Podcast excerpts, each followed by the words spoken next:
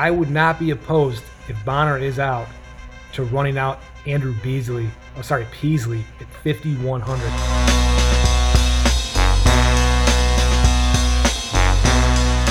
Hi. Probably shouldn't be allowed to do this podcast after Utah State's performance. Uh, but yeah, this is Swipe Right Sports. It is your sports pod hookup. I'm your host, Bobby Adcock, episode 58.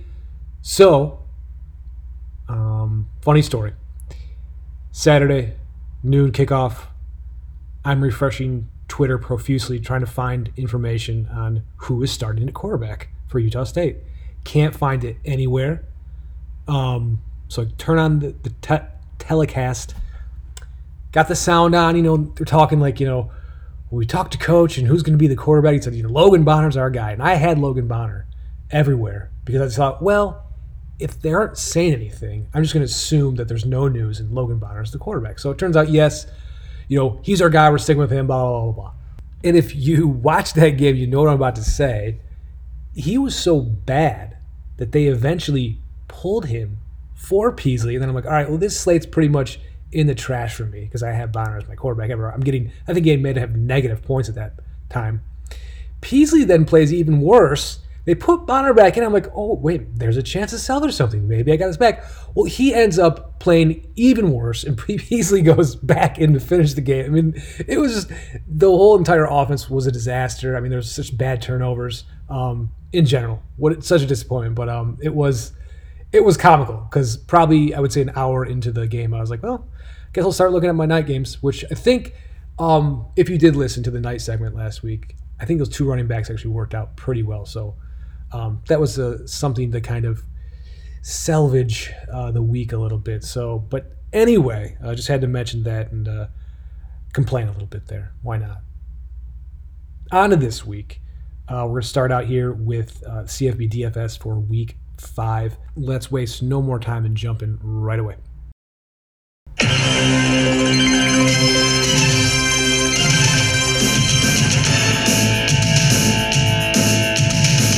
All right, welcome in one and all.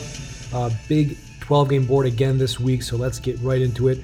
Again, if you're just listening for the first time, I don't talk about you know, Bryce Young and Matt Corral. Um, we know we want to play those guys. I'm more focused each game on players that I think can help get you value in affording those guys. So I'm talking about more lower price guys that I'm willing to kind of take a chance on. Um, so we're going to try to get through this board as quick as possible. Let's start it with the game of the week. Ole Miss at Bama. Game of the week for real purposes, for DFS purposes, for everything. So uh, it is Bama minus 14 and a half, over under of 77 and a half. Um, so on the Ole Miss side, fairly priced here with the guys. We know who they are. Um, I kind of wondered if you know maybe I'm maybe if you or anyone else is are you reluctant to maybe play this offense. It's going to be a tougher test on the road, Tuscaloosa, blah blah blah. My answer is not really. Um, you know, if you remember last year's crazy 63-48 game, um, then when they played in Ole Miss last year, there were 647 yards total offense on for Ole Miss, 31 first downs.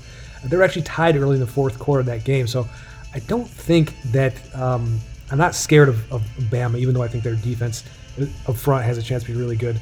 I think this Ole Miss team, um, they're a high level offense, and they proved that throughout last season and, of course, into this year. And uh, Matt Corral's for real. So, uh, just to kind of also mention, too, I was surprised watching Florida versus Alabama and how Florida was able to really put up a lot of yards 440 total of offense on Bama, 245 on the ground. So, um, yeah, I, maybe this this front is going to take a while to get to that really high level that they're expected to be at. Um, and just to kind of make a reference for last year's game as well, too. Ole Miss ran for 268 yards in that game. Uh, Snoop Conner was had 128 and two touchdowns himself. He's at 3,900 for Ole Miss, and you're going to see three running backs there. So um, I think they're definitely going to want to run the ball again as well with, with their backs with Matt Corral. So um, yeah, I think he's a little interesting at 3,900 on the Ole Miss side. Wide receivers Jonathan Mingo at 6,100 and Braylon Sanders 48. Also, uh, you know, fairly priced, but I think in the game like this can probably outperform those modest prices. So definitely someone to target here. Obviously, we're going to try to get as many people in this game in your lineups as possible. I mean, this, with that kind of total, it's going to be super popular, and it has a chance to pay off super high upside. So definitely want to target this game. On the Bama side, the one guy I wrote about on fakepigskin.com, please check that out. Um, Jahleel Billingsley, tight end. Uh, so to open the season, he was kind of in Saban's doghouse. There was some, you know, maturity or work ethic, disciplinary issues they talked about. Not exactly sure what it was, but anyway, he um, saw Cameron, Cameron overtake him as the first tight end on the depth chart. Latu scores two touchdowns in the opener against Miami, thinking, okay, maybe Billingsley's taking a back seat here. Well, I think he's kind of exited that doghouse a little bit. He's gotten two scores the last two weeks. Um, last week, I know it was against Southern Miss, but he was the top receiver with, I think, 5, 105 and one line. So I think even though Latu is still playing as well, I because Billingsley is almost operates as kind of a wide receiver, he's kind of that OW offensive weapon. I think that he's still going to be running with the ones, and he's going to be running, you know, in receiver sets as well. And if you watched last year, even with all the studs they had around him, when they got him the ball, he looked explosive, and he was making all kinds of you know, big jump ball catches. You know, super athletic. I think he's a guy that um, at 3,600 right now. You know, when they get a full four quarters of action like they should in this game, anyone in this offense is going to have super high upside and a chance to you know, have a lot of yards, a lot of touchdowns, and especially in a game like this. So I think at 3,600, he's one of my favorite targets of the week, and I think he could be in line um, to you know be safe. I think that I think he's safe in a game like this for maybe four or five catches, and he has crazy upside too in a game like this, like we talked about. So 3,600, love Billingsley. I think you should consider it. Love that motorcycle in the background. All right. Uh, also, make sure you confirm B Rob's status at running back. Uh, if he happens to not play, uh, Jason McClellan would have a huge rise on his ceiling at 5,900. So be sure to check that. Do you have to play both QBs and you know the super flex, Matt Corral and Bryce Young in the QB? If you're doing that, I, I may I may try that in one of my lineups. I'll probably set maybe three or four and have one of those be that. But I think there are other options where we're going to talk about later that you can pay down a QB. So, like in the next game, Louisville at Wake. Wake is minus seven and sixty-one and a half. On the Louisville side, I definitely whiffed on Jalen Mitchell last week at running back. That was disappointing, but I still think he has value for the same reasons I talked about last week um, at 5100 to that price. He still is going to get the, the lead role. Um, and it should be a pretty they're a pretty high scoring offense. Matchup is solid, over under solid here. Should be plenty of points. So I think he's gonna go back to being able to perform, get value at that price, and probably outperform that price. Only thing that limits his upside a little bit, I would say, is uh, Malik Cunningham is, does get a lot of rushing attempts on the goal line. So that does kind of limit it, but I still think um, it's good offense, competent quarterback play uh, and he's the lead back. So at 5,100, solid value.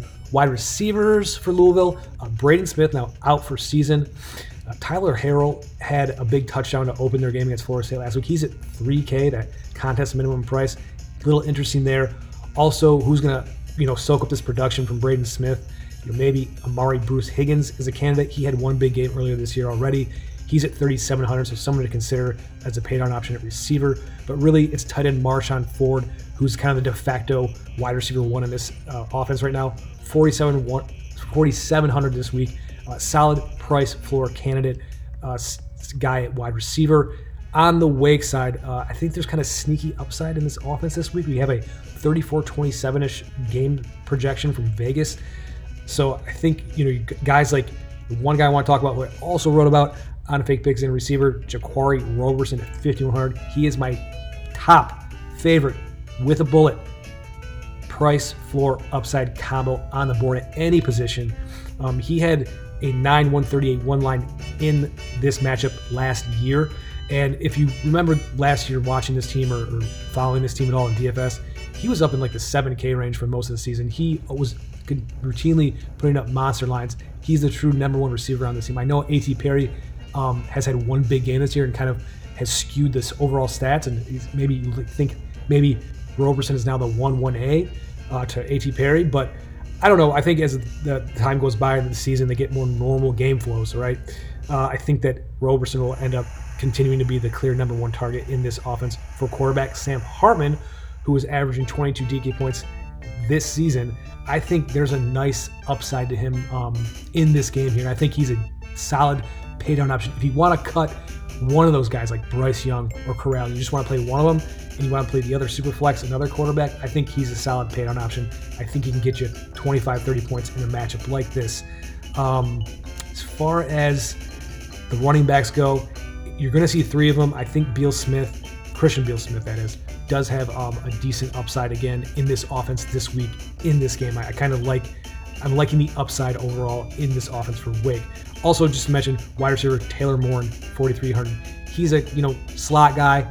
Give him the ball in space. He's gonna be relied on by um, Hartman a lot to just you know possession receiver. I think he's good for like five catches. So someone to consider at 4,300. Let's move on to Texas at TCU.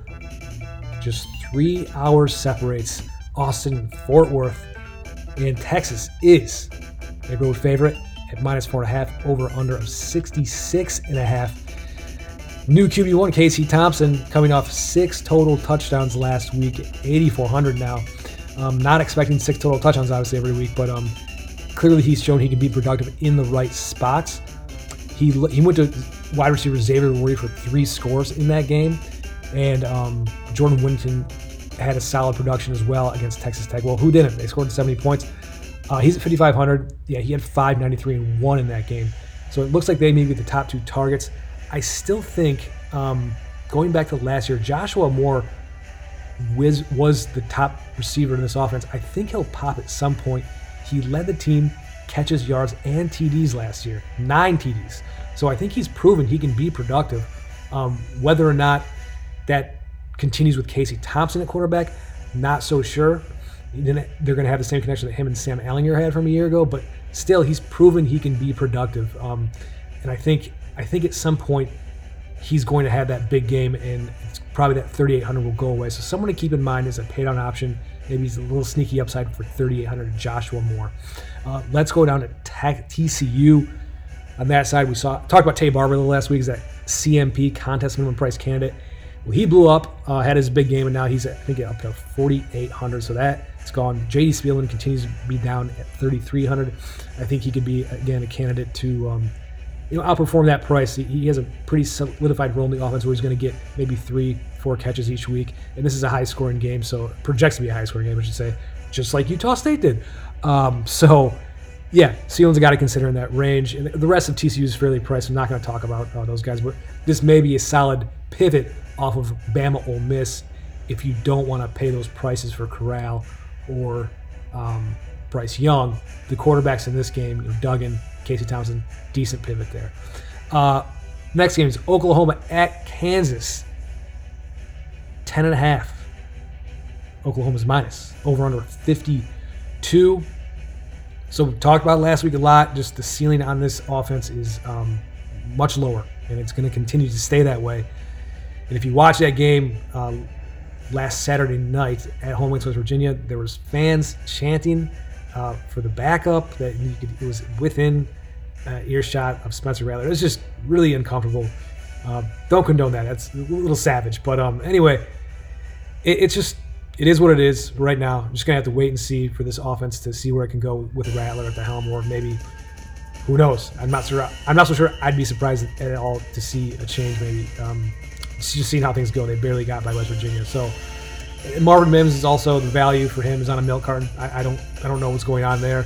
Um, so yeah, I'm just kind of kind of out on Oklahoma. Besides maybe Eric Gray, that's all I can really um, say. And it's, it's just they got to prove it. So on the other side of the Kansas State, um, yeah, it's a Deuce Vaughn or bust. Nothing's changing with um, that narrative there for DFS purposes.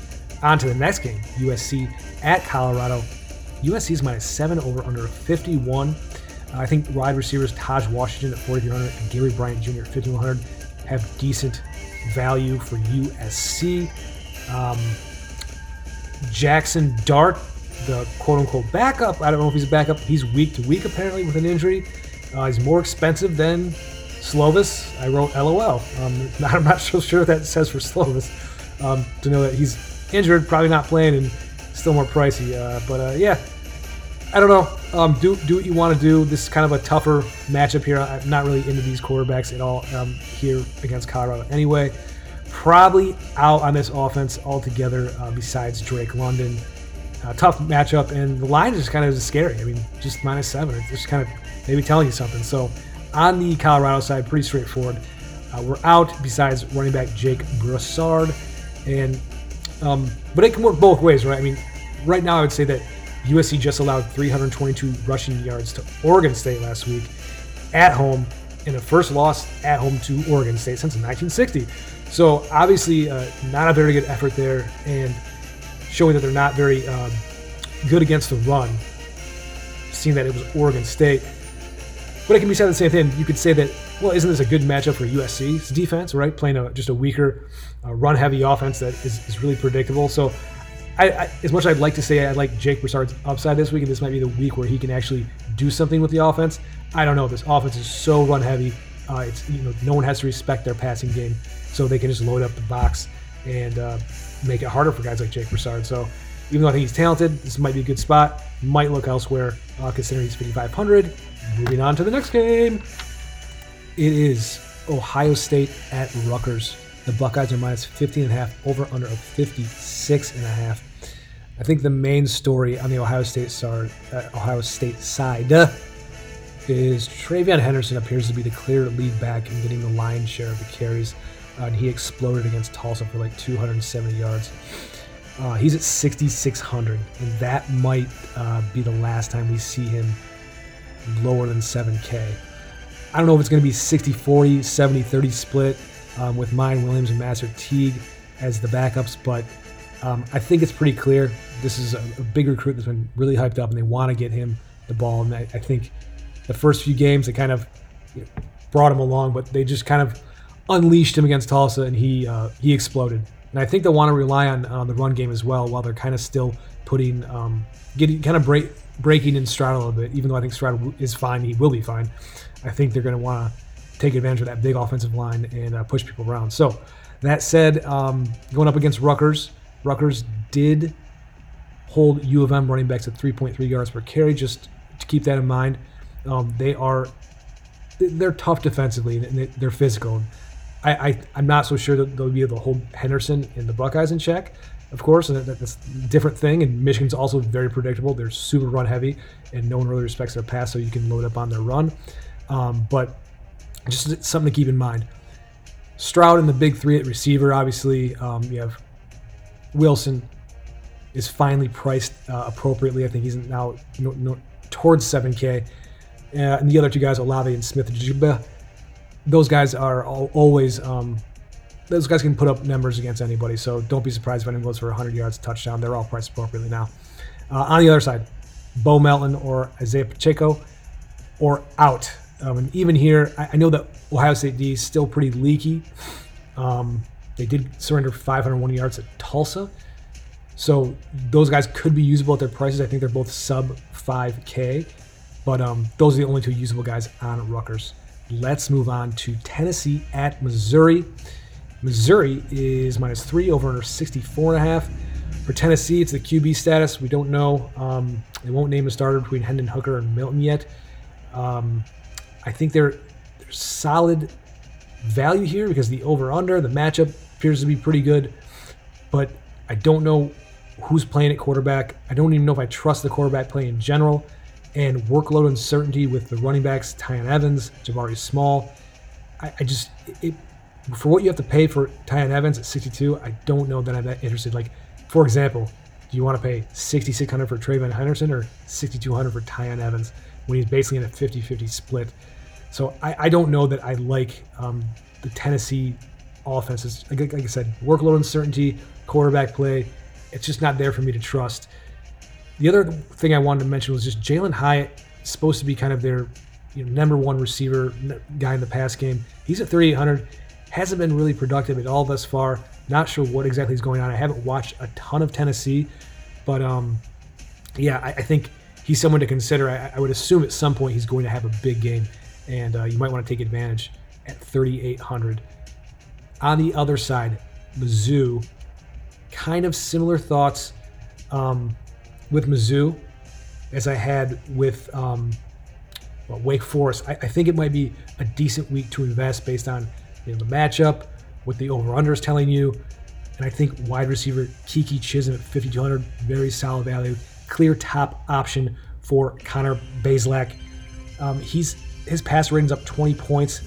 Only threw for one TD twice last season. Already done that three times in four games, and his yards per attempt is up about a half a yard. So I think um, he's coming on as a starter here in a matchup. I think he's around maybe under 7K. So someone to consider as a pay option. I, I kind of like um, the upside. It's a little sneaky upside in this offense this week. That's it for that game. Let's go to Oregon and Stanford where the motorcycles are in the background again. I can't believe the music they play. In addition to the motorcycle, it's like one isn't loud enough. Anyway, Oregon minus eight, um, over under of 59 and a half at Stanford. Um, duck prices are all fair. The one guy I want to talk about as a lower price receiver that I talked about earlier in the year was Troy Franklin. Um, he's at 3,400. I think this is probably a little bit of a mistake. I think he's safe to get you, you know, two, three catches. It appears that's kind of what his lines have been lately. And I think there's also there's you know, a breakout will come at some point against a, a you know poor team like Stanford. It could be the one. So I think you know at some point he's going to have that game to get him you know up in the four or five K range. So um, it's definitely someone to consider. That's all I want to say on the Oregon offense. For Stanford, running back Austin Jones status up in the air. Um, that could rise the ceiling on Nathaniel Peat if he is out at 5,500. And then wide receiver Elijah Higgins at 4,900. He's emerging as a clear wide receiver one. He has 14 catches for 201 yards and two touchdowns the last three games. So I think at 4,900, he's the one person I would consider in Stanford's offense besides Peat if Austin Jones is out. That is it for that game. This next one will be quick. U of M at Wisconsin. U of M minus one over under of 43 and a half. So if Rutgers can, you know, marginalize the U of M run game, which is pretty much all they're doing, this is a true true stat. The only teams that have attempted less passes are Army, Navy, and Air Force than Michigan. That's true. So, because all they want to do is run the ball, and Rutgers was able to really shut them down, especially in the second half of that game, and hold running backs to 3.3 yards per carry in the entire game. Wisconsin, who's averaging, I think, giving up 25 rush yards a game, just bottled up Kyren Williams, great back. Um, yeah, I, I, want nothing to do with Michigan not paying the prices for what I got to pay. Um, and on the Wisconsin side, you know, last week I kind of wanted to give Graham Mertz benefit of the doubt. I was like, kind of like kind of like sneaky upside on this offense this week. Um, no, he stinks. So we are out altogether on the Wisconsin offense. It, probably over under 43, probably go under. So let's move on to Cincy at Notre Dame. Cincy is minus two and a half over under 51. A guy I want to talk about, another CMP contest minimum price candidate, Josh Whyle, the tight end for Cincinnati. He is the returning leading receiver on this team his line again in a COVID stricken season last year where they didn't play a full lot of games. He had 28 catches for, for 353 yards and six touchdowns. The catches were two on the team, the yards were one, touchdowns were one. He's gone off to a slow start in 2020, two catches in the opener, one catch last week in their first quote unquote normal game flow um, with against um, Indiana. Well, no, was it against? I think it was Indiana. Anyway, the point is, a lot of these teams Cincy and Georgia especially have had probably most of their games at this point, whether they played three or four, they haven't been against, you know, they've been like crazy game flow where it's like 35 nothing the second quarter. You're not seeing offenses operate normally. You're getting four full quarters of action. So I think with Cincy Notre Dame, we're still going to see these guys play normal game flows and see what these offenses are. So I think that's why Whyle's price is so chopped down to where it's at 3K, I think he's kind of being overlooked. They're not factoring in what his production was last year and how big of a part the offense he was for Desmond Ridder. So, um, anyway, someone to consider at the minimum price of 3K. And then wide receiver Alec Pierce at 4,300. I also like he's coming off a game where he had five catches, 86 yards, one touchdown. Um, and then Ridder and Ford, I don't really have a I the running back Jerome Ford. Um, he's the lead back. I don't really have opinions on either of them. I think they're appropriately priced. So do what you will there. On the other side, for me, it's it's Michael Mayer or bust at 5,500 for the Irish. Uh, it's crazy to see Kyren Williams uh, at 5K, but um, you know, Wisconsin completely took him away last week, and since he just held IU running back Stephen Carr to 2.5 yards per carry, so um, yeah, this is a really just defensive team in Cincinnati, really, really well coached, and I think they'll be all over Kyren Williams trying to make whoever plays quarterback for Notre Dame beat them. So on to Arkansas at Georgia. Georgia's minus 18 and a half over under a 48 and a half. We got like a 33 15 ish script here. Uh, with Arkansas, you know, it's the big three are the only playable guys. It's quarterback KJ Jefferson, running back Trelon Smith at 4,900, wide receiver Treylon Burks at 5,600. Treylon Burks coming off a huge game. I think it's hard to expect that two weeks in a row, especially in a really tough matchup like this. So um, I'm probably going to be out on Arkansas, but those are the only three guys that are even playable, especially in a matchup like this. So um, that's all I'm going to say there. On the Georgia side, you know, again, talking about going back to that Cincy game flow thing. You know, Georgia's only had really one game, and that was against Clemson, that had normal, you know, four quarters of action with the starters. So this is their second opportunity for that. Um, with JT Daniels and a full complement of his receivers. The one guy I really want to talk about who wasn't healthy at the beginning of the year is now coming back and getting into the rotation with the starters is Kearis Jackson, wide receiver. He's 3,200.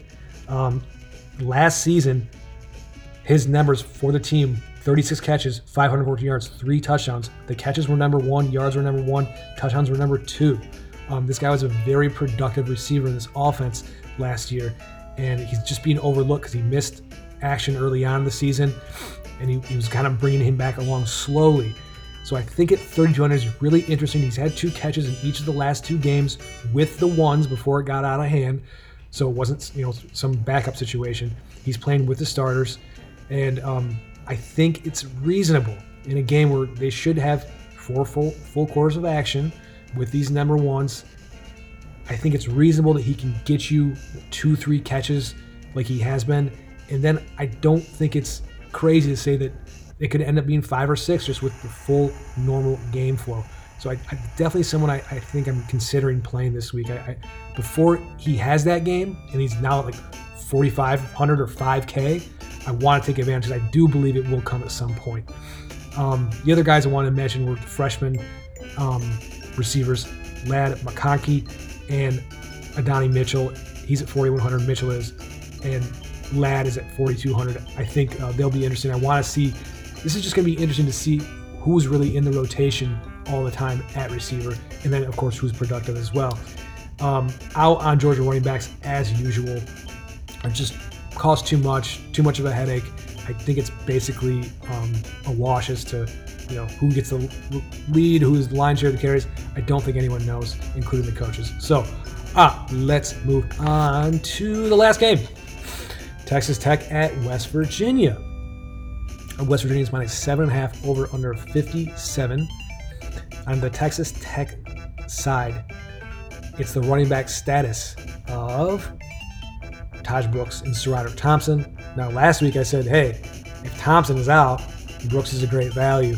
Um, turned out Brooks sat out and SaRodorick Thompson played. Uh, pretty much got the majority of the work as the lead back. He's at 4,800 right now. I think, if, you know, again, if, if Brooks sits out, I think that would be pretty solid value. If he plays, I think it's kind of a stay away situation. I don't know how any of them are going to be used. Uh, wide receivers are fairly priced. I'm probably going to look elsewhere because they have a new starter and QB Henry Colombi because Tyler Shough is now hurt. And it's on the road, kind of a tougher matchup with a pretty stingy defense in West Virginia. So probably just staying away from that situation. On the West Virginia side, I love running back Leddie Brown at 6,900. I think there's actually kind of value there at 6,900 to be honest. Um, so I'll probably gonna have him everywhere. I mean, he just he has everything you want. Good game script, good matchup. Uh, he, he's an all down back, played no goal line vulture, so exactly the type of guy you want. He checks all those boxes. 6,900 is a great price here in this matchup. And then, of course, it's wide receiver roulette continues with these guys. Um, it's Winston Wright Jr., uh, Bryce Ford Wheaton, and Sam Jones is the trio every week. Who's productive? No one really knows. Just for reference, if you want, uh, Winston Wright Jr. in this matchup last year had a career high nine catches and 126 yards in that game. The catches were a career high. So take that for what it is. Overall, I think there's kind of sneaky value again in this um, offense with West Virginia this week. It's, it's a nice matchup. We saw what Texas Tech gave up last week to Texas. So I think uh, maybe you could take advantage of Jarrett Daggy, the quarterback, another decent pay down option. But uh, yeah, kind of maybe take a chance on, on some of these receivers maybe this week. Maybe maybe it's the right week to actually try to make sense of that. So um, that is it. That is the board. You did it. I did it. We did it. I want to thank you for listening, but don't go anywhere. We're going to take a quick break, come back, get into the night slate. All right, it is a uh, eight game board for the night slate. In week five, let's get right in with Kansas at Iowa State. Iowa State minus 34, over under 57 and a half. Oh, I was trying to sit here and see if I could talk myself into uh, quarterback Jason Bean for Kansas at uh, 5K. I always like to find these uh, cheap plays at QB um, and try to fill out, you know, my roster with the best running backs and receivers. Just because said in the know, if you can get like 20, around 20 points, I think you're, you're doing your job there at the QB position. And at 5K, I'll just make a case. He's averaging 23 DK points per game. He scored a touchdown in every game, multiple scores in three of four games, and he has that dual threat rushing stats upside. I think he's rushed for at least 50 yards in every game. Someone needs to reach out to me on Twitter and talk me out of it. But uh, that's all I'm going to say for Kansas. I'm kind of tempted. And then uh, on the Iowa State side, we know what the pecking order is. Not going to go into it. They're all fairly priced. Um, yeah, you know, try to find a way to get Breece Hall in your lineup. Sure. On to Liberty at UAB. UAB is minus one and a half, over under 49. I think there's some intrigue in a CMP contest minimum price candidate with wide receiver Noah Frith. He's a bit under the radar because he's been hurt in their first few games. He's been back the last two. He's caught a couple balls in each. Um, if you look at past stat lines, um, in pre- the previous season. Um, he's typically going to pull down three to four catches. He was um, mostly their uh, number one or number two receiver last season. So I think just because he's been hurt, um, he's not being priced out correctly, and someone who's kind of intriguing if you're looking to just get maybe you know two, three catches from a CMP candidate. I think he's one to consider. RBs are a mess this for this team. I'm just avoiding it, and the rest of the team is fairly priced. Um, true story. I uh, I have Malik Willis on one of my uh, dynasty uh, Devy teams in fantasy football. That's how sick and twisted I am. So, uh, kind of excited to see him in a contest this week. On the other side with UAB, uh, wide receivers Gerrit Prince, 6K, and Trey Shropshire, Shropshire at 5K, or kind of out on this team. But I think both those guys uh, present some nice value here in this matchup. Maybe running back DeWayne McBride at 4,800. That's a pretty decent price for a guy who just had 18 carries and 111 yards last week.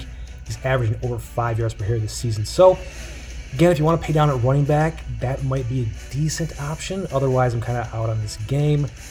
But I have another running back I want to talk to you about. And it's in the next game Northwestern at Nebraska. Nebraska minus 11 half, over under 51 and a half. We're out on the Wildcats. Uh, Nebraska front defensively a little better than people think. They bottled up my Kenneth Walker for MSU last week, and he's been fantastic all year long. So um, I think if they can do that to him, I definitely can see them doing that to Evan Hull um, at home as well. So um, not going to pay up for him. In fact, I'd rather pay for the Nebraska running back. My guy from last week, Rahmir Johnson. I think he came through 21 total touches, 87 total yards uh, at the minimum contest price. He's at 4,100. And I think here there's just a little bit of sneaky value on the Nebraska offense as a whole. Great matchup with Northwestern. So I, if you're asking me, I think Rahmir Johnson could actually have a better fantasy day than Evan Hull for the Wildcats. And he's at 4,100. So definitely someone I think if you're paying down a running back, I think he's probably one of the best values on the board. Uh, also, check for the status of wide receiver Oliver Martin. Um, if he's out, uh, Zavier Betts pretty solid value, 3,600. He led the team with a five catch, 62 line last week. So I think he could get some value again. Overall, I think the ceiling is up here on the Huskers in a solid matchup against the hapless Wildcats of Northwestern. Next game, it is Western Kentucky Hilltoppers at my Spartans of Michigan State. MSU minus 11 over under 64 should be a popular game with the total and kind of just the general matchup. Um, MSU really deficient in pass defense. Um, just one of their weakest areas on the team. And you got Western Kentucky coming in with the air raid offense. It's Bailey Zappe and Jerreth Sterns, the Houston Baptist transfers. They throw the ball all over the place. And that's why uh, in this nice matchup with MSU, I think the complementary receivers to Jerreth Sterns, Mitchell Tinsley and Malachi Corley, great values at under 5K, 4,700 on Tinsley, 4,900 on Corley. These they throw the ball so much. These guys are good for like five to six catches as a floor and more with upside for more, I should say. So um, yeah, I love those guys to fill out some of my receiver slots. Great value there. On the other side of Michigan State, we kind of know what they are by now. It's Payton Thorne at quarterback, Kenneth Walker the third running back, and Jayden Reed are the big guys. They're all priced out fairly. Uh, if you're looking for a little value, um, Tre Mosley led their team in receiving last week with six catches and 70 yards. Um, he's, I think, under 4K still, so maybe a little value there. Let's move on to Indiana at Penn State. Penn State minus 13, over under 53 and a half. Um, probably my Jaquarii Roberson of the night slate is Ty Fryfogle. Is 5100. I think this is just kind of a mistake. If you go back and look at his game logs in the previous year, you see the upside he's capable of. Anytime you have a guy like that, I think there should be a six coming after his name at the very minimum and that's what usually was coming by his name last year. I think he was even in some slates in the 7K range just because of how um, high his production could be in certain spots. So 5100, I think a great value there. Also keep in mind that Florida State transfer wide receiver DJ Matthews is out for season now. I think the ceilings go up on Fryfogle and definitely tight end Peyton Hendershot at 4200. I think those are really good values um, in this slate. Even look at Miles Marshall as a wide receiver. Um, he should also see a slight bump in production at 3,800. So that's what I like on the Indiana side. Penn State, again, we kind of know what this team is by now. Sean Clifford, Jahan Dotson at receiver, and Parker Washington as the second guy, um, and Noah Cain at running back. They're all priced appropriately. No need to go into it. Let's move on to Mississippi State at Texas A&M. Texas A&M minus seven, over under 45 and a half. And I kind of missed on this Jaden Walley um, pick for receiver last week with Mississippi State and I got to watch almost all of that game. And here's the deal and what's going to kind of happen with the receivers and running back production week to week. It's all going to depend on how the defense plays. And what LSU did is basically they, they dropped eight and rushed three the entire game. And what this did is it caused Will Rogers to always just survey the field and immediately check down to the running backs, Woody Marks or Dillon Johnson. So you see their numbers in the box score and you say, are these guys receivers because they have like eight or nine catches apiece? No these are running backs, and this is like the entire game. They're making them go down the field, dink and dunk for you know 16, 17 play drives, basically counting on them to just kind of make a mistake. So I actually think it was a pretty good game plan. It worked out pretty well in their favor. And if teams do play them like this and don't man up at all, um, you're going to see those running backs pile up receptions and probably take a little bit of the value off of the wide receiving core. If the opposite happens and they do, do go man up, and I know A&M likes to run a lot of man, I think you then see a lot of the receivers numbers go up and the running backs probably don't. So that's what you're going to be looking at week to week. It's just going to depend on how the defense plays them. So it's it, anyone's guess as to how what A&M will do, but I think uh, if they watch that last game, I would do the same thing. So just keep it in mind when you're uh, picking between the running backs and receivers for Mississippi State. On the A&M side, running back receiver Ainias Smith, total misprice at 4,900. Um, I think especially in a better matchup this week against Mississippi State. Georgia was just, um, sorry, Arkansas was just, um, their defensive line was just a menace, and they couldn't really get anything going with the passing game. So I think this week, much better matchup. Um, Ainias Smith can be a great value at 4,900. Um, and also keep an eye on the status of Caleb Chapman and Chase Lane, who both did not play last week. Uh, if they're out again, I think the ceilings go up on Ainias Smith maybe Demond Demas as well at 4,400. And overall, just I think much smoother sailing for the offense this week than Arkansas. So guys like Isaiah Spiller should have a really nice uh, spot to be productive. Let's move on to oh, Baylor at Oklahoma State. It is Oklahoma State minus three and a half over under a 47 and a half. Now, thing to keep in mind with Baylor's win over Iowa State, a little deceiving. Um, Iowa State actually outgained them 479 to 282. I had 27 first downs to Baylor's 15.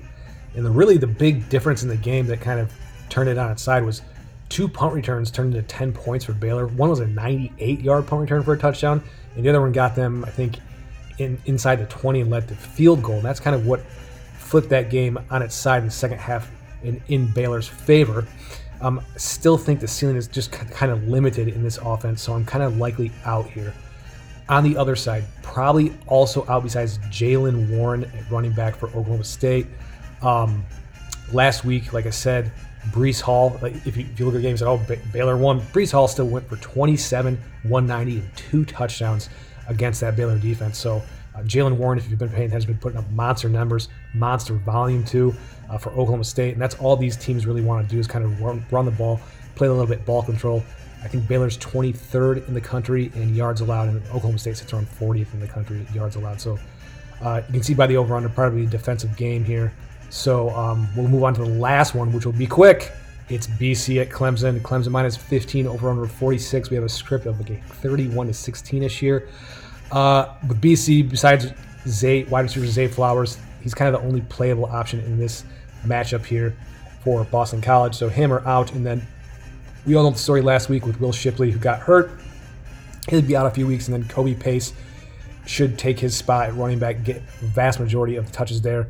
So I think it's pace or bust here with this offense. Um, I like Justin Ross as a talent, but just can't pay the prices for um, what him and DJ Uiagalelei are just because, like we talked about before, I think because of the shaky quarterback play, it just limits the upside overall this offense. We saw it again last week against NC State when they lost. So um, that is it. That's the board.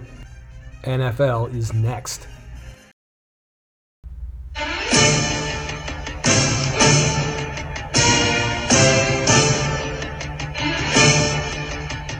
Right. It is week four in the NFL. It's been an interesting uh, first few weeks. Joined again by uh, the doctor. Doctor, how, how are you feeling? Well, Bob, I'm uh, you know I'm two and thirteen or three and twelve, depending on which which list you you look at. Um, so obviously, you know, not not very well. But um, you know, I have a man of accountability and integrity. Um, you've known me for a long time. I, am not one to use spin zones. Um, I suck. You know what are you gonna say? It's just not. it's not good. Um, you know, unlike uh, many journalists and politicians today that just spin stuff and don't take accountability, I'm not gonna do that. Um, I got to be better. It's on me, and we're gonna you know, we're gonna go from there. In other words, in the, in the famous words of Jack Houseman, um, "Dirty Dancing," the dad. When I'm wrong, I say I'm wrong. That's right. There you go. I, am I'm, I'm not familiar with that line from that movie, but hey, uh, is that like the end when he when he comes around on Swayze? I'm guessing. Yes, it's when yeah. uh, you know he comes and says, you know, Robbie was the bad guy. He gets it now. And uh, okay. When he's when he's wrong, he says wrong. So it was a good that's moment. An, it's an amazing pull there. Uh, thank you. Thank you. Queued up or not? If that just came from from uh, recall there, that's I don't know if that's a great thing or, or not because he's oh, no, Dirty Dancing so well. I, I, don't know. Hey, whatever. That's that's right off the top. Dirty Dancing, is a big influence in my childhood. Wow. Okay. Either way, hey, I think we can both agree. I suck. Um, I, I, I think I don't think you've been great. Maybe you just sucked less. Is that fair? Sucked less is probably fair. Um, so I'm six and nine on the pod yeah. picks I give out, eight and seven in the super contest picks. So that's positive. But last week I was one and four. Um, and, and, again, two um, two bad prop bets. Sterling Shepard had the in-game injury. Once again, that, that's always a killer for the prop bets in the over. And then, of course, my mistake was involving you know uh, anything to do with the Lions with Quintez Cephus. Just don't ever do it. I don't know why why why I ever would try to involve the Lions in anything. It's just a horrible idea. So we might um, involve them some later tonight. Who knows? Yeah. Okay. We'll see. Well, let, let's uh, let's talk the week four board and some kind of season trends so far. Um, last week we had uh, favorites and dogs. Uh, dogs again won the week at nine and seven. Home road teams, they were eight and eight split. And as far as through three weeks, favorites and dogs, the dogs are winning 29 and 19. Home road, it's the road teams winning at 28 and or 28 and 20 clip. Uh, home favorites last week were five and six overall in the season, 10 and 19 home dogs last week were three and two overall in the season, ten and nine. And the favorites, substantial favorites, we consider to be seven or greater, um, were five and one last week. Overall, nine and two on the season, and there have been no no outright losses uh, from those substantial favorites uh, this week. Another 16 game board, uh, 11 home favorites again, five home dogs, and six substantial favorites in the form of Cincy tonight, who does not, who looks to be possibly the first outright loser. Um, the Bills, Saints, Titans, Chiefs, and TB12 on S, or is that SNF? I think, yeah, SNF. So, um, yeah, that is what we're looking at. Where did where did the doctor gravitate towards his first pick? Uh, well, we're going to start uh, in Atlanta, the Washington football team uh, against the Atlanta Falcons. Oh boy, Uh, yeah, big big heater game. I mean, just high quality football at its finest. That's what that's what drew my attention here. Uh, so right, both teams are one and two right now. Um, both uh, have wins against the Giants, uh, which probably says a lot about all three teams. But uh, kind of make or break for the for the season. Uh, I'm not saying any one of these teams really playoff teams, but at least you can have hope for, for a few more weeks if you continue to get a couple wins here and there. Uh, so it's, it's you know as bad as a game as it probably will be. It's it's big to, to these two uh, two groups right now. So um, the Washington football team uh, is 0 and 3 against the spread so far this year. Um, public is not high in them um, at all. You know, normally kind of talk about teams getting back to 500, so this may be a time where like public would start to play a little more in Washington. Not the case here. Uh, this game is split right down the middle. However, the line has shifted. Um, it opened at Atlanta minus one, as I mentioned. Now it's Washington football team minus one and a half, and that's due to the sharp action. So, a lot of sharp activity on this game. Uh, we all know I need a win, so I'm aligning with the uh, sharps. At this point makes sense. Washington football team minus one and a half. Interesting. Uh, we are in agreement. Oh, all right. I uh, I have Washington minus one and a half. So obviously for this team, um, you know, you laid out everything correctly, but I think they had high expectations for this defense. It now ranks second to last in yards per game. It's 28th against the pass, 25th against the run, um, 29th in third down conversion percentage. So, look, I think this is a, a prideful group. Uh, uh, you know, I think Ron Rivera is a competent coach. And obviously, a lot of those numbers are skewed because of what happened in Buffalo last week, where they allowed 481 yards in that blowout loss. So I think coming off that, I think they're going to be kind of humbled. I think they should be uh, ready to bounce back here and, and play up at Atlanta against, you know, a, a friendlier matchup. Atlanta just three offensive touchdown drives, just three offensive touchdown drives, 50 yards or more in three games. And as you know, I love to bet against quarterbacks that are statues, and Matt Ryan is in fact one of them. Oh my gosh. So, Um, uh, hey, a couple other ATS points. Um, Yes. You mentioned um, they got blown out last week. Uh, teams coming off blowout losses of 20 points or more this season are 5 and 1 ATS. And then also, uh, over the last decade, keep up with me in this one, road favorites off of a loss against teams off a win are 78 and 54, which is 59%. So a little, little value there. That's road favorites off a loss against teams off of a win. I don't know who tracked that one, but there you go. that is some hot um, nuggets. That's why he's the doctor, guys. That's, I'm back, baby. I'm back. That's that's why he is. You won't get that anywhere else besides the SRS podcast, by the way. We're not going to get anywhere else. Um, all right. Uh. Uh, by the way, I just saw a promo um, for the first London game, and they were pumping Ooh. it's it's the Jets in Atlanta, and I just thought, Oh sorry, Lo- I'm sorry, sorry, London, sorry. Oh man! Uh, so Wow, that's a good one. that's Uh, great. So the next game, I'm gonna I'm gonna go to my next pick. It's uh, we're heading to Philadelphia, and uh, obviously they were awful on Monday Night Football, blown out. I'm kind of hoping and thinking that I'm expecting them to also kind of pick themselves up off the ground here, being at home. They got a, the Chiefs coming in, they're plus seven, big dog. And the thing is with the Chiefs, you know, I'm talking about what's wrong with the Chiefs? They're one and two. Can you believe it? It's simple. It's they're dreadful on defense. They're 30th in yards allowed, 31st against the run, allowing 160 yards on the ground per game. Um, this is they're tied with the Lions DFL at 30, 31.7 points allowed per game. I mean, you you can't. Point is, is like they. I think they're going to win this game, but you're going to have trouble covering big numbers with defense like that. They're just going to. It's constantly going to be trying to outscore teams and put up 35 to 40 points in order to win. So um, I'm taking the Eagles plus the seven against this ratty defense for Kansas City. Wow. I think it's going to be a problem um, all year. Look, with a defense like that, it doesn't really matter how good your offense is. In the, in the games so far, I think they've had 35, 36, and like 20, 24 points. So it's like, it's nothing's wrong with the offense. They're fine.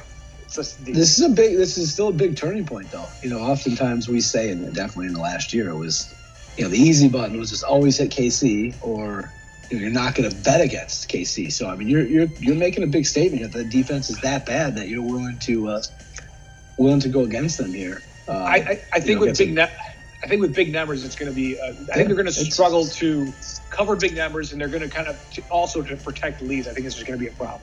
Yeah, that's. I mean, it's fair. It's just. I think it's a big. It's a big statement you're making. Uh, I'm not against it. It's, just, it's a big one. All right, well, give me give me your second pick. Yeah, all right, here we go. We're going to Miami, uh, Indianapolis at Miami. Miami's laying two. Um, I think I've been wrong on any two out of the first three weeks. Um, I I just cannot believe this team is going to go to 0 and 4. Um, it just it just cannot happen. You know, this is a playoff team. Um, obviously, they have a different quarterback, but they still should should have enough to kind of get this thing back on track and, and get be in discussion for playoffs here in you know week nine and ten, get their name back in there. So. Um, I'm going towards Indy here. I mean, the Dolphins' um, offense looked pretty good last week. Uh, talking about defenses, though, I mean, they gave up 500 yards and 31 points. So they have a garbage defense. I think Indy's defense is, is still pretty strong. They've been uh, doing their part this season.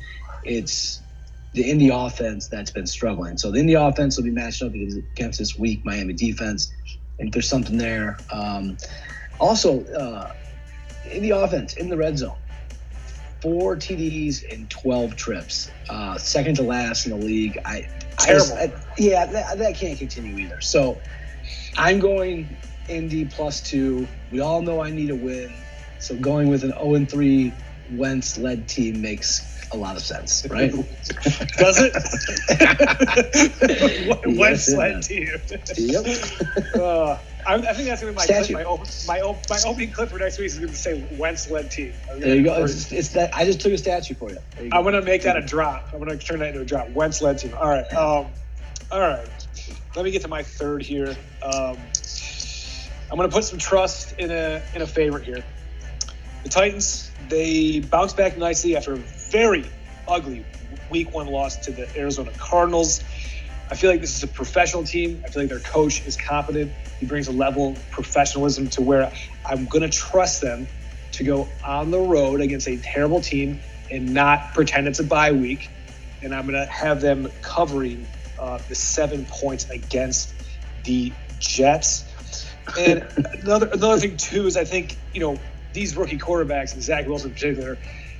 Right now, I mean, I'm not saying he can't be good or eventually, but like right here, right now, they've been totally it, it just it, dreadful, awful, and there's a point where it's not it's not that you're playing bad, it's that you're not capable. And right now, I just don't even know if they're capable. So um, I'm going to trust the Titans to go and take care of business, lay the seven points on the road with Jets. Mm, all right, there you go. Um, all right, I'll move to my third one here. Uh, Houston at Buffalo. Um, Buffalo's laid 17 uh, points. Yeah. So you know, week one Buffalo did, did not look good. That's a, looking like a really bad loss against the, the Steelers. Uh, however, since then they've been the, the offense has been firing on all cylinders. They got uh, 78 points in their last two games, an average margin victory of 28 and a half. So for me, a couple very simple questions. I'm assuming that this offense is going to keep doing what it's doing unless there's a defense that can stop it. The Texans certainly aren't going to be the defense to stop them. So, question one is Texans D, can they stop them? No.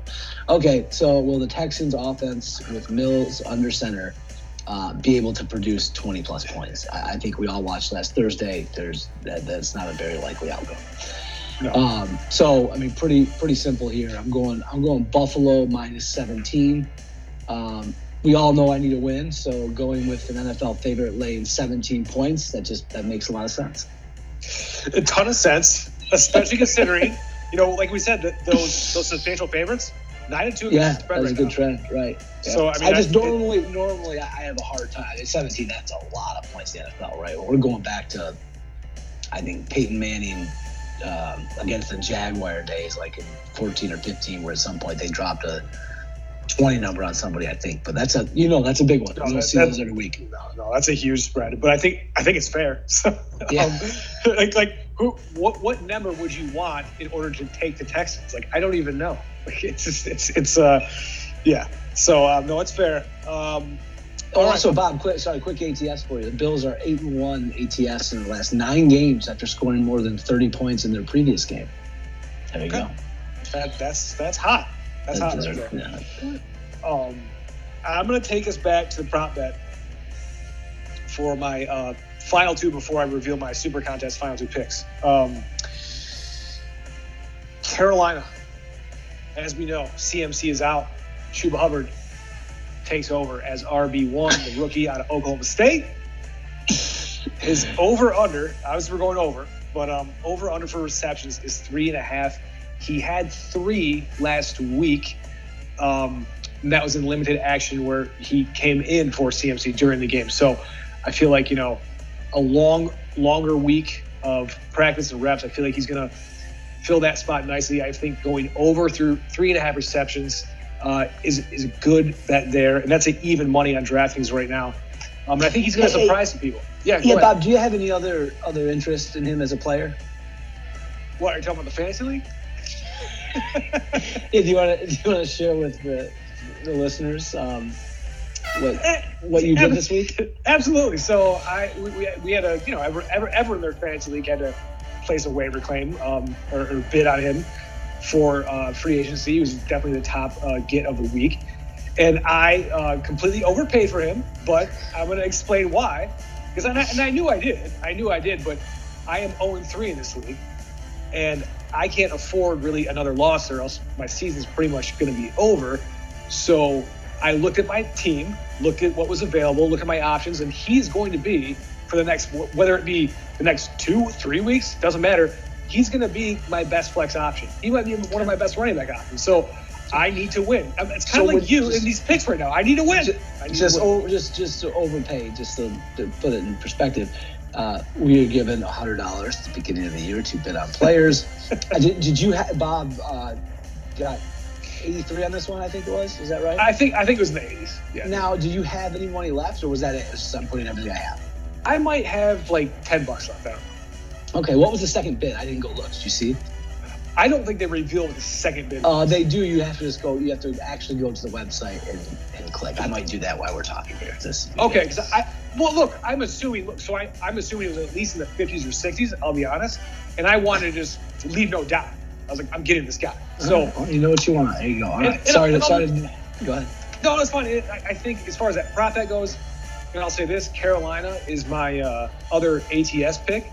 They're plus four and a half. I'm going to continue riding them. I think he's going to surprise a lot of people um, as well. It, you know, people if they're not familiar, Oklahoma State, he was a workhorse, cowbell type player. He'd get 25, 30 touches a game, and he's very productive. A home run hitter, a lot of speed, can break big plays. So I don't think he's CMC. He's not. He's not going to be that type of player. But can he get 75 percent of what CMC gave him? I think he can. I think he's going to have a really high usage rate. So 41. um, for, for, for, okay. 41, oh, 41, 35, 33. I'm Some of surprised. the bids. I'm surprised. So double, Well, I- doubled up. Hey, good win. Hey. Congrats. De- hey, desperation is a sticky Hey. cologne. So um, th- th- there you go. What can I say? Uh, so look, I, I, I so again over three and a half catches for him, and then uh, Carolina's my other ATS pick, um, and then I have a couple more to go, but I'll let you go back to yours. Okay, all right. Uh, let's go to New Orleans Giants uh, at the Saints. Saints lane seven. Uh, look, the Giants stink. It's it's that simple. Uh, I know they've been competitive in the last two games, but those games were against uh, a game this weekend. We already talked about Washington football team and Atlanta. Uh, so I, am not expecting them to be competitive here. Um, you know, I do think the Saints are, are, still trying to figure out the passing game with crab legs. Um, looks like a great week to kind of figure that out a little bit. Uh, the Giants D struggles uh, passing stats. I think they rank in the bottom third in most of the important ones. And even if the Saints can't figure out the, the passing game, they still have a top 10 run game and a top five scoring defense. So, yeah. um, you know, I, I, like the Saints here minus seven. Um, we all know I need a win, so going with crab legs as a seven point favorite makes a lot of sense. A lot of sense. Um, you're making a lot of sense tonight. And, yeah. Uh, I I looked at that game for a while, and I just I felt like it was too many points um, for crab legs to lay at this point. I'm just not I'm not there yet. I, I think the Saints win. I just I feel like the Giants are kind of annoyingly competitive, and I don't know. I don't know. I just kind of I was like, stay away, stay away. But you know, good good for you. I, as as always, you're making a ton of sense. Yeah. So. Um, oh. All right, I'm going to go with uh, in the same game, kind of like the Carolina. I have a prop bet, and I have my last ATS pick. It's uh, we're headed to Mile High, and uh, I think we have someone on fraud alert, and it's the Baltimore Ravens. Wow, they are a Clyde Edwards-Helaire fumble and a 66 yard field goal by Justin Tucker away from being 0 3, and that includes a loss to the Lions, who yeah, are a delay a game penalty away. Yeah, who are easily a bottom three putrid team in this league. Oh, we'll talk about that in a second. Oh, I can't wait. So, so I mean that that they're but they're of course they're two and one like their record says. But I think this is uh, as I called the Bears last year. I said at whatever they were like four and one as the biggest, most fraudulent four and one team ever. I believe we might be seeing a fraudulent Baltimore team at two and one. Um, and now the Denver, look, they're three and zero. Oh. Again, wins have come against the Jets and the Jags and the Giants. So not that they've really beat anybody, but what they've done is they've beaten up on the bad teams, which is what you're supposed to do. They've handled their business. So um, they've done what a good team would do. Uh, they're very good against the run, which is all that Baltimore can really do anyway. So um, I'm going to take the Broncos here minus one at home to um, to expose the Ravens as a fraud. And in I that like same it. game, in that same game, I have a prop bet. Uh, Tim Patrick, wide receiver, three and a half receptions. We're obviously going over that. at Even money on DraftKings right now.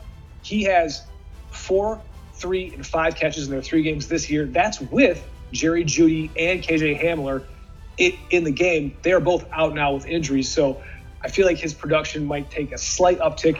And I think him getting to four catches is a solid bet this week. So over three and a half catches, even money on DraftKings for Tim Patrick is my uh, my final prop bet. And those those two prop bets are going to be officially part of the pod picks, and then the other two picks are you know the ATS are part of my super contest picks. Yeah, good deal. That Denver game hit my radar too. Uh, I, I, was close to putting Denver in the mix here, but I, I'm not as committed as you are right now to the fraud label. It makes sense though. It's it's uh, it's very logical. So see how see how that goes for you. All right. Uh, my last one, as I've alluded to, is um, Detroit at Chicago. Chicago's land three. Now, before we get into the game, question here about Nagy. I mean, the guy's a clown uh, for a number of reasons. But I mean, he was catching a lot of shit for not starting Fields right away, and yeah. I mean, after watching last week, uh, does he get a little bit of a pass on that? I mean, that was no. I think I think bad. he's I think he's trying to get fired. I, am I'm, I'm not I'm not like, like that joking around. I think that, okay, it's it's either he's that stupid, which I don't think he's dumb, but or he's trying to he's trying to he's either trying to paint a brush the GM with a brush and saying, "Oh no, it's him. This guy sucks," or um, he, he look he sabotaged Justin Fields last week. That that was insane what he did. Um, I'm sure you've heard all kinds of talk about it, but the fact that they just had drop back passes to the same point uh. where Myles and Garrett, Jadeveon Clowney, I'll see you there in two seconds. It was insane what they were doing. So I, I, I think well, it was I think Well, the well, sabotage is Justin Fields Look, I, I'm not. I, I don't think this is indicative of Justin Fields' career, but I, I mean, it bad at all. I, and you can you can blame Nagy if you want to. I, I, I mean, the guy completed six passes, man. He was six to twenty. Three Yeah, point I- four yards per attempt. I mean, Yeah, that's that's not good. No, no. Look, none of it was good. I'm just saying that What do you want to roll him out, move the pocket more, or whatever stuff like that? run some read options. You haven't had this guy for. You haven't just had this guy. You drafted him in April. You've known you're probably going to start him at some point. Give me. That's what you're throwing out there against Myles Garrett. You're insane. Okay. All right. So well, I guess I- you- your answer is no. Uh, he doesn't get any credit. Uh, probably to not put him out there. Your answer is sabotage. Okay. Well, uh, I think the sabotage happens uh, another week. Uh, I mean, he just looked so bad last week. I, I didn't see any bright spots from from Fields in that offense. It was horrific. The Lions, on the other hand, their defense uh, played played pretty tough against Baltimore. Um, I know you think Baltimore's frauds right now, but still, it was a good it was a good defensive performance. Um, you know, the, the Lions each game have had a competent half of offense. I know that's not saying a ton, but it's at least a half, which a competent half of offense will definitely beat that uh, Bears team we saw on the field last week for sure. I mean, they're not scoring a lot of points. We know that. And I still think that's a demoralizing loss they took last week with the penalty that should have been called, which would have made that a 71 yarder, which would not have been good. Um, but I, I still think they're going to try and keep this group together, keep some confidence, or confidence, keep the spirits up, I guess. But you know, keep Yeah. the energy going that they need. I still think Campbell's got that for a few more weeks. Uh, hopefully, they get a couple wins along the way to, to extend that throughout the season.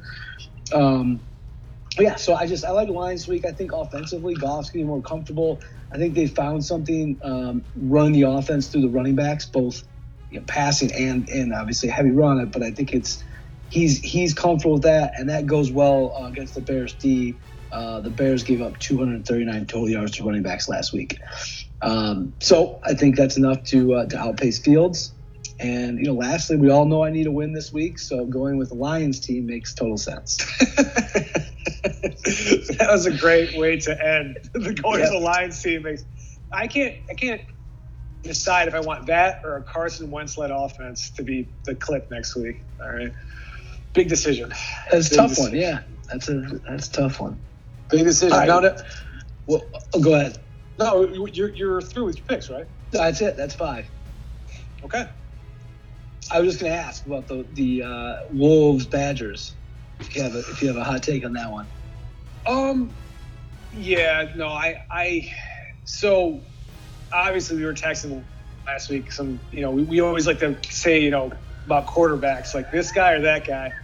We, we texted. I said, you It's know, not good. Mer- Mertz was in there a lot for those, and then he, on Sunday it was very funny. He said Fields or Mertz, so that that, that was good. Um, uh, no, so I, I, here's the deal. I, I'm sure you've seen this stat or heard this somewhere, but um, you know, Michigan isn't passing the ball at all. Right. Um, the, the only teams that have passed less are all the service academies. Army Navy. That, that's a that's a real stat. That's a real stat. So So what what they throw for? Was it something like 44 yards last week? passing? Yeah, Is it I- yeah. right. So, and- so here's the deal.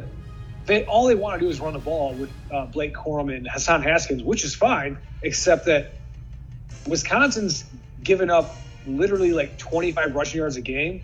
Uh, I think they're the best rush defense in the nation. They just completely took away Kyren Williams, who was a phenomenal running back for Notre Dame. And the conditions on Saturday are supposed to be kind of like I think it's going to be rainy and like Oh boy. it's, it's not supposed to be great. So I don't see Michigan being able to run the ball very effectively after also getting pretty much uh, kind of impeded a little bit by Rutgers. Their running backs, their running backs were held to 3.3 yards per carry against Rutgers. So Rutgers kind of they, they have a stingy defense, but I mean I think Wisconsin's better than that. So I don't think they're going to be able to run the ball. And then you have a quarterback where you're you, you haven't let pass the ball at all. So you now you're going to expect them to pass the ball on this team. So I'm just like, I I think it's a tough spot for the Wolves. Um, I don't think either team is very good. You know, you know my thoughts about Graham Mertz, but Yeah. yeah, I I would I would go Badgers here, but I think it's going to be like the over. I think is 43. Yeah. 40. I I think-. Yeah, it's I 43. think it's I think it's going under. Yeah, I, I think so too. Like 10-7 or something, like a 13-10. It's Yeah. gonna be just stupid, especially if you're saying it's rainy and stuff. Like it's just gonna be just old school, old school Big Ten football. Yeah. So, and, and I think both teams are very uh, just. I think they're very uh, stubborn. I don't think Michigan's going to try to. You know, they're, they're still going to try to run the ball. They're- That's all they're going to do. So, yeah, uh, I, I'm gonna. I would go Badgers under. Doctor. All right, I like it. I like it. So, all right, well that's all I got. All right. Well, uh, hey, it's been great. I, I hope. Uh. I hope uh, all the sense that you made tonight uh, pays off on on Sunday, and we can get back on track. So uh, until next time, all right, sounds good, Bob. we'll see you. See ya.